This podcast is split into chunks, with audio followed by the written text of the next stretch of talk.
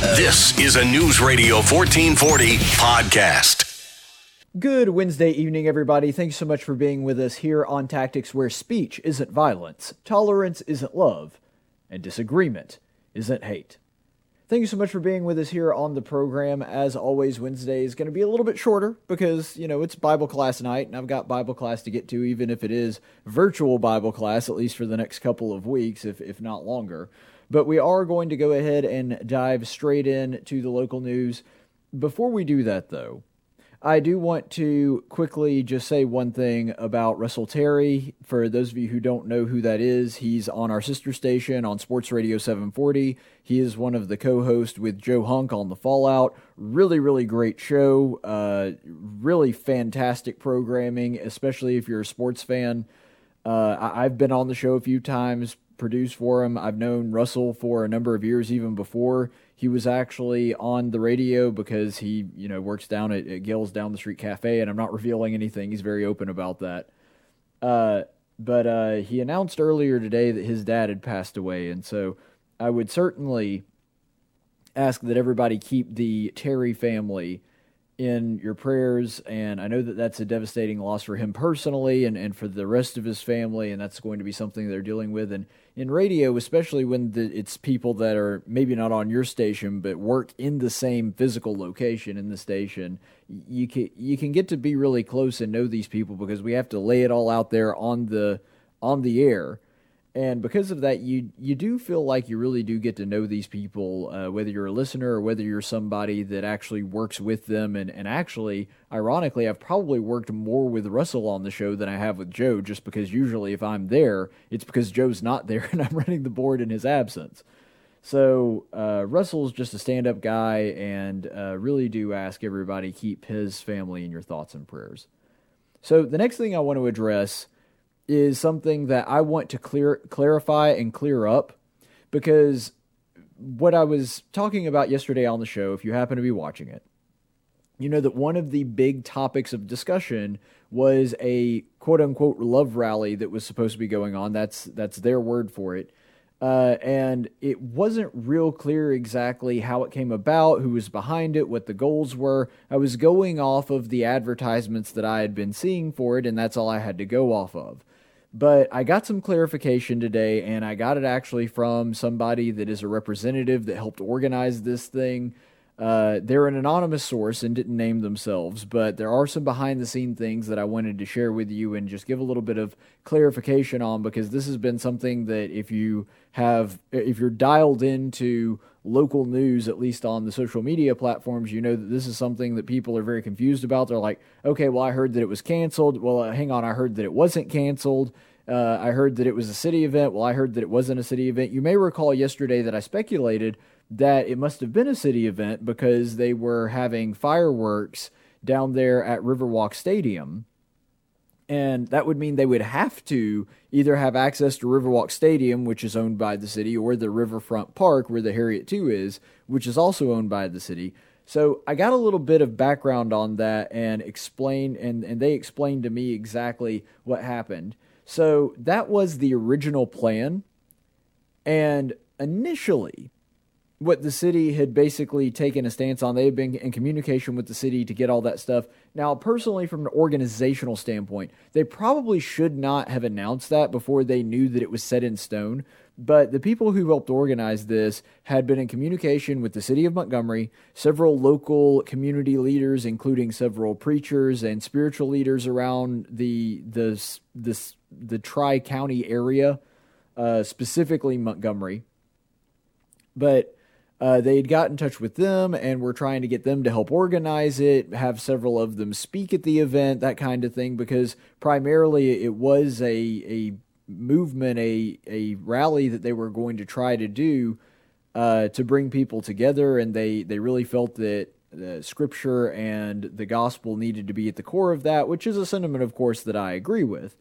And then the third one is that they had been in communication with several local restaurant leaders, and so there were going to be people sponsoring it. So that's why you saw on that ad that they had uh, free food and drinks will be provided. So, because of something that has happened recently, originally the city was seeming like they might be up to support it, and then they basically told them very quickly, no, actually, uh, we're not going to stand in your way, but we're not actually going to assist you or provide any accommodation. Uh, you're on your own, but we're also not going to stop you.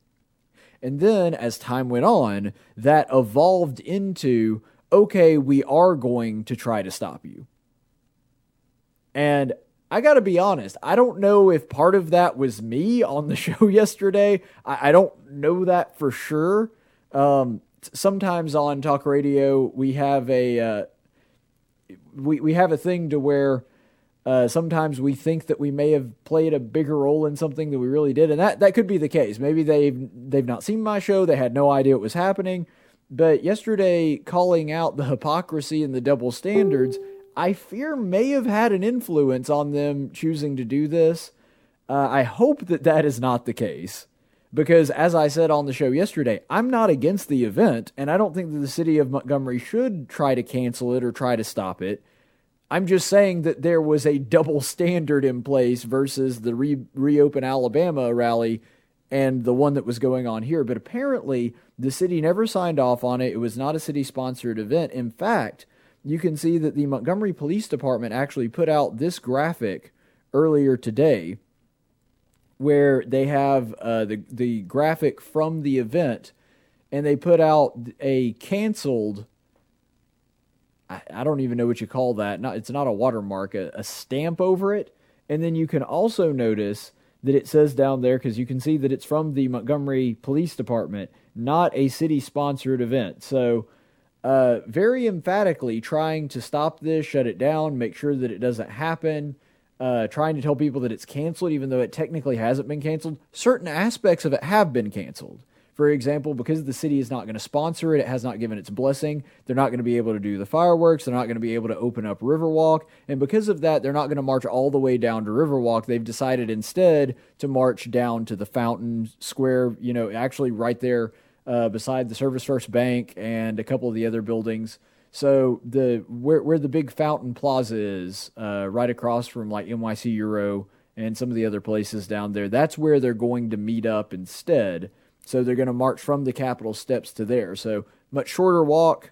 Uh, they said that they are going to continue to provide uh, water just for people because they they know that it's going to be super hot out there and they want to make sure everybody stays hydrated and safe. And so they are going to provide water. They're not going to be able to provide food. They're not going to be able to provide fireworks. And since the city is not sanctioning it, they're planning on just meeting at the Capitol steps, saying a few words, and having uh, some speakers, maybe some people from the crowd come up and speak just for a moment and then they're going to move down to the Fountain Plaza. Now, that's important because it seems as though the city is actually trying to stop this, make sure it doesn't happen, spreading around the rumors that it is canceled. I mean, uh, maybe from their perspective, let's let's give as much grace as possible. Maybe from their perspective, what they're saying is, well, it was canceled in the sense that some of the, at least part of the event has been canceled, and the graphic is no longer accurate. But it seems as though there is at least I don't know, malice seems strong, but I don't really know any other way to describe it that they're actually trying to stop this. And as I said before, it did seem to me yesterday when I thought that the city was sanctioning it, and, and it seemed as though that was going to be the case. It seemed to me that there was a double standard, but I would have rather them just apologize for what they did previously and admit that that was wrong and then allow this one to take place. So I will give Mayor Reed and the city leadership points for consistency, I guess, since they are trying to stymie this one too. Now, it was wrong for this event. It was wrong for the Get Back to Work Alabama event. It's wrong both ways. So they are consistent, consistently wrong, but at least they are not double, at least they're not showing a double standard here. And so that is one thing that I said yesterday that actually turned out to be now with new information was actually incorrect. There is not a double standard. They are trying to prevent this from happening, but you know, they shouldn't be. And that's really where I was going with that. Uh, so I, I, guess at the very least, Reed is consistent on that. He's been inconsistent on a few other things, but he is consistent on people apparently not gathering on that. I, I think that there could be an argument to be made that uh, for allowing some of the protests to take place Monday night, that there might be a little inconsistency there. But overall, he is at least consistent on this. So those are the big adjustments that you need to know about if you are attending or you are planning to attend this event. It is going to continue to take place. It is going to start at the Capitol steps, and it is going to start at 4 p.m. on Saturday. All of those things that were originally announced are indeed true. And I'm actually thinking about going down there myself and covering it. I don't know exactly what that'll look like or what form it'll take, but I am contemplating going ahead and doing that. So you may actually see me there if you go down uh, and check it out because I, I will be covering it. One adjustment they did want to make, though, is of course no fireworks, no food. They'll be going down to the Fountain Plaza instead, and they'll be looking at some of the uh, the history, the the markers there in that area. Like uh, what's one of the ones near Fountain Plaza that they're probably going to do? Uh, the the Rosa Parks bench that that would be one that would be down there. So apparently they're going to do that. Go down, talk to uh, talk about that and, and take a look at that. So that would be something that would be interesting. Uh, but there's no fireworks or food, and they're saying it'll probably only last until 6 p.m. because now there's less content. They want to make sure that everybody gets home. I mean, four hours before the city curfew, they, they really are bending over backwards to be in compliance with the city, even though it looks like the city is trying to screw them on this and try to keep them from doing this event, which I think is a crying shame. And the most important part of this, to me, was finding out what the intention of the event actually was. And the representative that I talked to, I mean, it seemed to me to be a really good event. And it's a shame that now the city is trying to cancel it. Uh, but basically, the message that was given, which is one that I am, am very sympathetic to, is that Montgomery has been a place for a very long time where there have been things like protests, civil disobedience, and that was because, you know, in the civil rights movement, there were legitimate abridgments of rights going on. And so the response to this was let's bring out the whole city and show everybody that just because that history is there doesn't mean we can't come together in love. And you'll notice one of the things that I observed when all I had to go on was that ad that they put out is they seem to be going out of their way to be uniting, which I thought was smart. Get rid of everything that has baggage. Get rid of the label of Black Lives Matter because it does inherently suggest that other lives don't matter as much. You also have the issues of the Black Lives Matter organization, and there is an actual organization with 40 chapters across the country that they're into a whole lot of things that the average person wouldn't agree with, like uh, the destruction of Israel and, and all kinds of other crazy things, which we're actually going to get to in just a second when I'm done with this segment. Uh, but drop all the baggage, drop everything that would be divisive.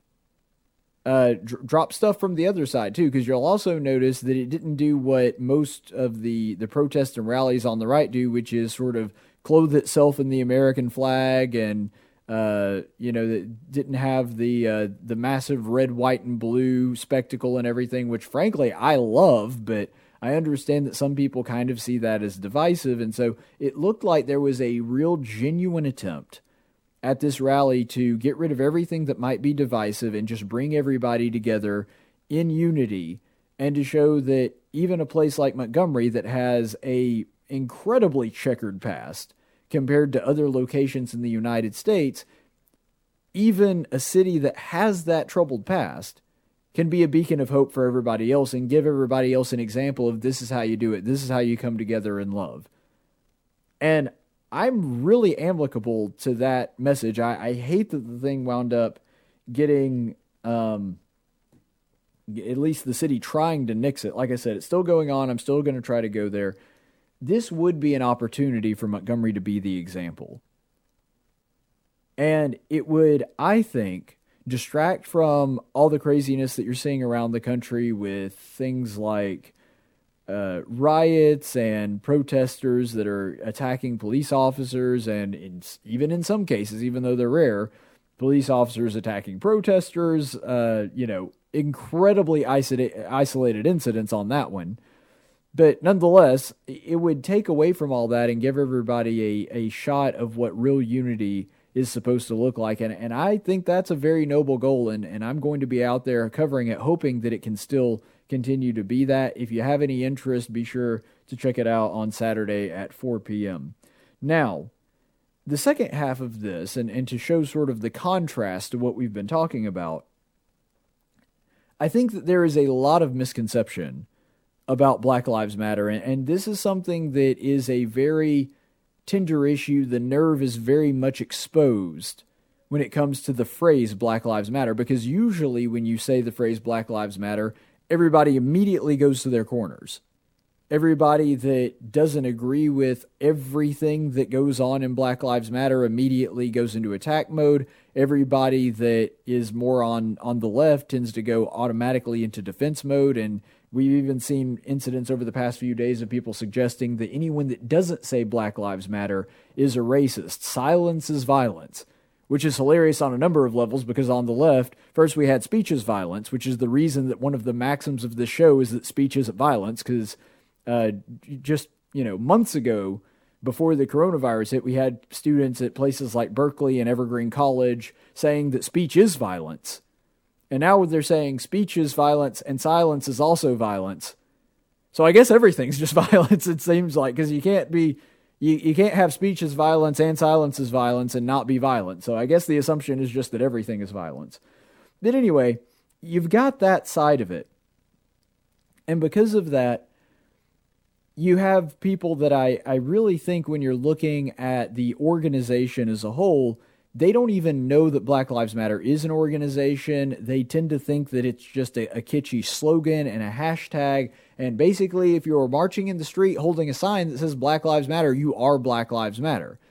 That's technically not true. And while Black Lives Matter isn't quite as organized as a lot of other movements that have sprung up out of some kind of political uh, issue, like, for example, the NRA. Now, granted, the NRA has been around for a really long time but the NRA, very organized. You know who's a member, you know who isn't a member. I'm a member. But with Black Lives Matter, not necessarily the case. They're very decentralized. They actually brag about that on their website. And so it's harder to pin that down. But the thing is, and this is the issue that I want to clarify Black Lives Matter is the wolf in sheep's clothing. But here's the thing that is unique about them the members they are the sheep's clothing. And then the leadership is the wolf. So, what you have here is a small group of wild socialist radicals that also just happen to be black and we're in the black eh, we're in the right place at the right time to start the Black Lives Matter movement and organization formally that are using the rank and file black people that don't even know that there is a Black Lives Matter organization or don't know a lot about the politics and what all that entails. Basically, they are using those people as a shield to shield themselves from political rhetoric, shield themselves from political criticism. And you may recall that just a few weeks ago, I think it was less than two weeks ago, I actually did an entire segment where we talked for about 30 minutes about how Antifa and other groups are infiltrating these protests and trying to turn them violent, trying to make them worse than they are, trying to create chaos. And by the way, that is all still true. Antifa is still infiltrating protests like this, but that does not mean that Black Lives Matter is innocent in this either. And the reason that I say that the reason that I bring that up is because there are people that mistakenly believed that if you were saying that Antifa is infiltrating Black Lives Matter, it meant that you were either unaware or wanted to ignore the fact that Black Lives Matter as an organization is also a wild, radical Marxist group, like Antifa. That's not true. There might be some people that are using Antifa as a scapegoat to absolve Black Lives Matter of their involvement in stuff like this. But I wasn't one of them, and the vast majority of people that I have seen saying that are not people that believe that. Two things can be true at once. It can be true that Antifa is invading these protests and planting themselves in there trying to stir up violence and create riots. And it can also be true that Black Lives Matter as an organization, not the rank and file people, not the people necessarily that are walking through streets, I'm talking about people at the leadership level specifically, are also violent anarchist and socialist. Those two things can be true simultaneously. And so, one of the things that I, I wanted to bring up on this is that one one thing that you can really understand about this is that first of all, with some of the lies that have been spread, for example, Black Lives Matter has on their website that they continue to support uh, Michael Brown. They claim on his uh, on their website that he was murdered by the police officer. Uh, what was it, Darren Wilson? And there's not an ounce of truth to that. Even Obama and Eric Holder came back and said, no, there was no truth to the narrative of hands up, don't shoot. It seems as though this was justified. Even so, they continue to stick to stuff like that. Now, there are cases like Eric Garner that the police were absolutely out of line and that there should be consequences for that. That those are cases that I agreed with. But you have to follow the evidence where it leads. Black Lives Matter is not about that because their goal is not justice, their goal is chaos and racial animosity. And they're very good at stoking those fires. Because if that were your goal, it would make sense for you to use, even though they're untrue, cases where people were allegedly abused when it turns out that the police were actually justified in their actions. And so to them, it really doesn't matter whether the police was the aggressor, whether or not he was justified, not a big deal to them because all they're trying to do is score political points and they're using black people and the slogan Black Lives Matter as a shield to do that. And if you don't believe me that they're just a political arm, basically an extension of the far left socialist agenda, take a look at this. This is an excerpt that I took specifically from their website. I could just read it to you, but I to make sure that everybody knew that this is coming directly from them. I actually screenshotted it. So here you can read this is a statement directly from Black Lives Matter website where they say, quote, "We disrupt the western prescribed nuclear family structure requirement by supporting each other as extended families and villages." That collectively care for one another, especially our children, to the degree that mothers, parents, and children are comfortable we foster queer affirm we foster a queer affirming network. When we gather, we do so with the intention of freeing ourselves from the tight grip of heteronormative thinking, or rather the belief that all the world are heterosexual unless she, he, or they disclose otherwise. Now, what did any of that have to do with police brutality? What did any of that have to do with black people's rights or saving black people's lives. Not a dang thing. In fact, what I find interesting about it is they uh, really hit the transgender and homosexual agenda super hard. That's not the only place that they mention in their website. It comes up like every 10 seconds when you're reading their website. But it's funny because of all the racial demographics that you can look at, do you know which one is the most stringent and ardent against homosexuality? Black people and Hispanics. Now, they're basically neck and neck, and it depends on which one you're looking at in public opinion poll as to which group finds that agenda most detestable. But usually it's black people. The reason that, for example, Proposition 8 in California, which would have been, this is before Obergefell, of course, uh, the gay marriage law, the reason that that failed is because of black people that did not want that to be something that was a state sanctioned institution. And so, on the whole, the idea that these people represent the views of the average black American is just incorrect. Because you're looking at what they're seeing right what they're saying right there, it's in direct opposition to the position of the vast majority of black people, and that is because, and this is a testament to them, on average, black people are more religious than white people. They tend to attend church more uh, more uh, often. They do so on a regular basis. They do so more often with family members. I, I mean, the list goes on. They tend to be a more religious people as a whole than white people are, which is you know a point in their favor. I think that that's something that that, that we could learn from. But the point in all of that is everything in that statement was about tearing down Western civilization and our reliance on God, which are two things that black people kind of like. They've been the, the beneficiaries of it to a great degree. And it just astounds me to watch this. And if all of those things were to take place, you know who would suffer the most? If, if the Black Lives Matter agenda were put into place, if you took Black Lives Matter and just said, you guys have absolute power, remake the country as you see fit, and they did that, which is on their website, black families would be the ones hurt the most. Part of the reason that we're having this entire conversation, part of the reason that we are in the position that we are in right now, is largely because among black people there are higher rates of poverty and higher rates of crime.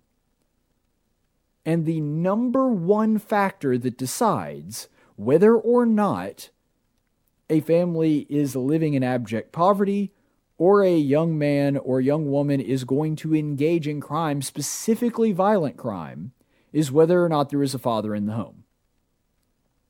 The dissolving of the nuclear family, to use their words, the, the Western prescribed family of one dad, one mom, and children, that being dissolved has caused more irrevocable harm to the black community than any kind of racism ever could have.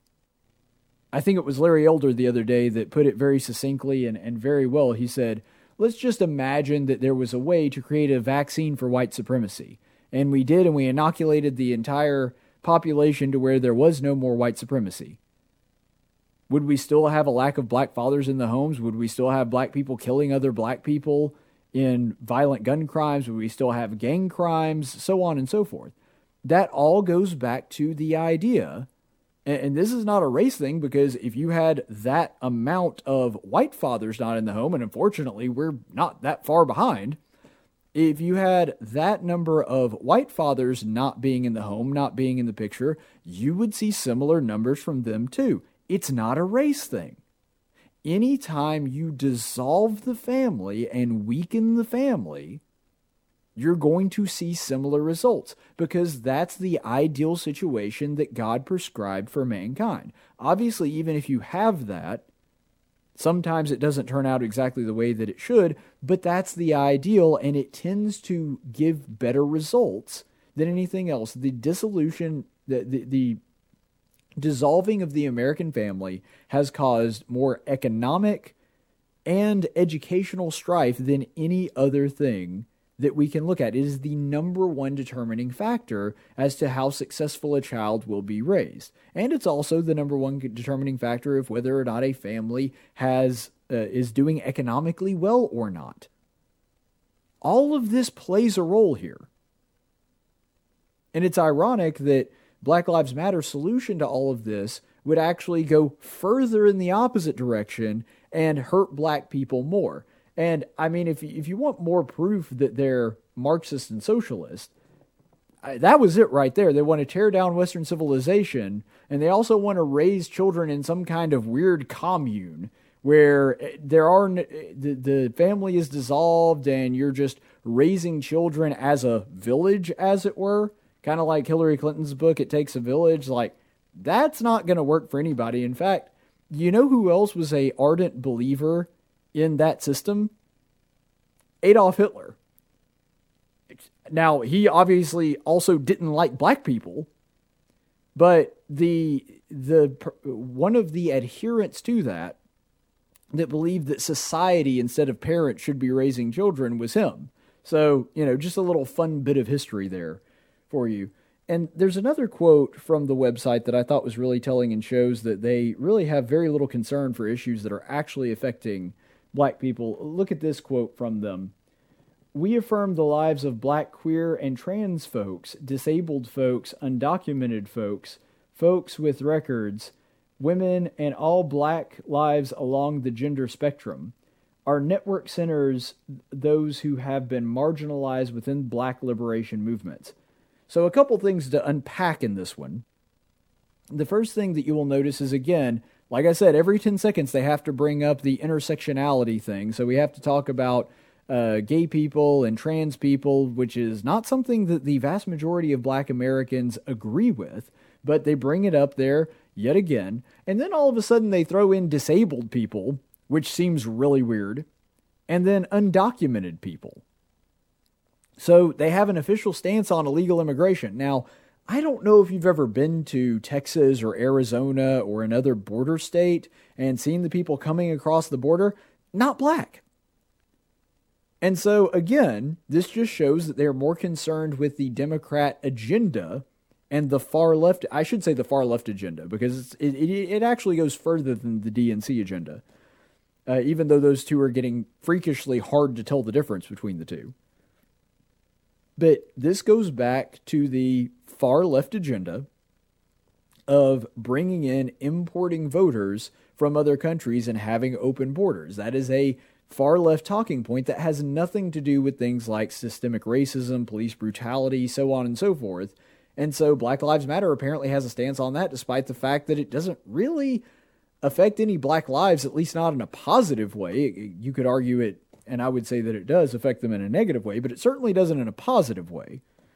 And yet they are in favor of things like open borders. They're also in favor of, and this is in a different spot on the website, they said that they were in favor of the Palestinian Authority, which means they kind of want them to run Israel and, and kick the Jews out, which is another really strange stance to take for a group that's supposed to be focused on Black Lives Mattering. Not really any black lives involved in either side of that, you know, back and forth between the two of them. But Notice how they are also complaining, and they do this in multiple places, specifically on the section of their website referred to as Her Story. One of their biggest complaints is they're saying there, there's too many straight black men that are leading black liberation movements. And they talk about how traditionally you have uh, j- the leaders of these black movements typically being straight black men, and that's a problem. And we need more gay black men and we need more women in charge look, I don't have any reason to believe that the civil rights movement, for example, would have been in better hands with a gay black woman than Martin Luther King Jr. He wasn't the leader of that movement because of his intersectionality or what was in his pants. He was the leader of that movement because he was the man most qualified for the job. He was the one that was the best at it. He wasn't even necessarily appointed by anybody, he just became the face of the movement because he was the one that was best at leading. And the intersectionality argument, just no matter where it crops up, it just makes me chuckle because uh, the idea that well, we need to get somebody that checks off all these boxes, whether or not they're actually good at the job, really doesn't matter as much as us getting a you know a gay black woman in in this position as opposed to uh, just whoever is best at articulating the position or, or doing the job, whatever it may be. But this is something, again, that I think the average black person would be perfectly fine with the idea that the vast majority of the leaders of these movements are going to be straight black men. Also, don't have a problem with women being involved. Don't have an issue with, for example, Rosa Parks. But ultimately, when it comes right down to it, I want the person that is most qualified, just like I think Rosa Parks would have been for that particular moment in history. She was the right one. And it may well end up that we, because there's, uh, I mean, look at Candace Owens. Uh, that's a very strong black woman that is is extremely. She's a better broadcaster than me. I'll, I'll admit that very quickly. So it doesn't. Basically, what it boils down to is they want to make sure that they're checking off all of the left's boxes. Whether or not it helps or hurts black people is really kind of immaterial to them. And that's why I'm saying to black people, you're being duped if you think that Black Lives Matter is really out for you. You are merely the veil that they are putting over themselves to protect themselves politically to push their radical left agenda through most of which you probably don't actually agree with, especially if you're socially conservative, like the vast majority of black people are. I'm saying this because I'm afraid that you're being taken advantage of. And that's not good regardless of what side of the political spectrum you happen to be on. All right, so that's going to be the show because it is getting dangerously close to 7 o'clock. I got to wrap it up here, but thanks so much for being with us. Uh, like I said, I am going to try to cover that rally. Uh, I think that I should be able to do it. So 4 p.m. on the Capitol steps, I'm going to be out there covering it, trying to uh, sort everything out, and, and hopefully it'll turn out being a good event. In the meantime, stay the course, friends. Tactics with Caleb Colquitt. Only on News Radio 1440 and NewsRadio1440.com.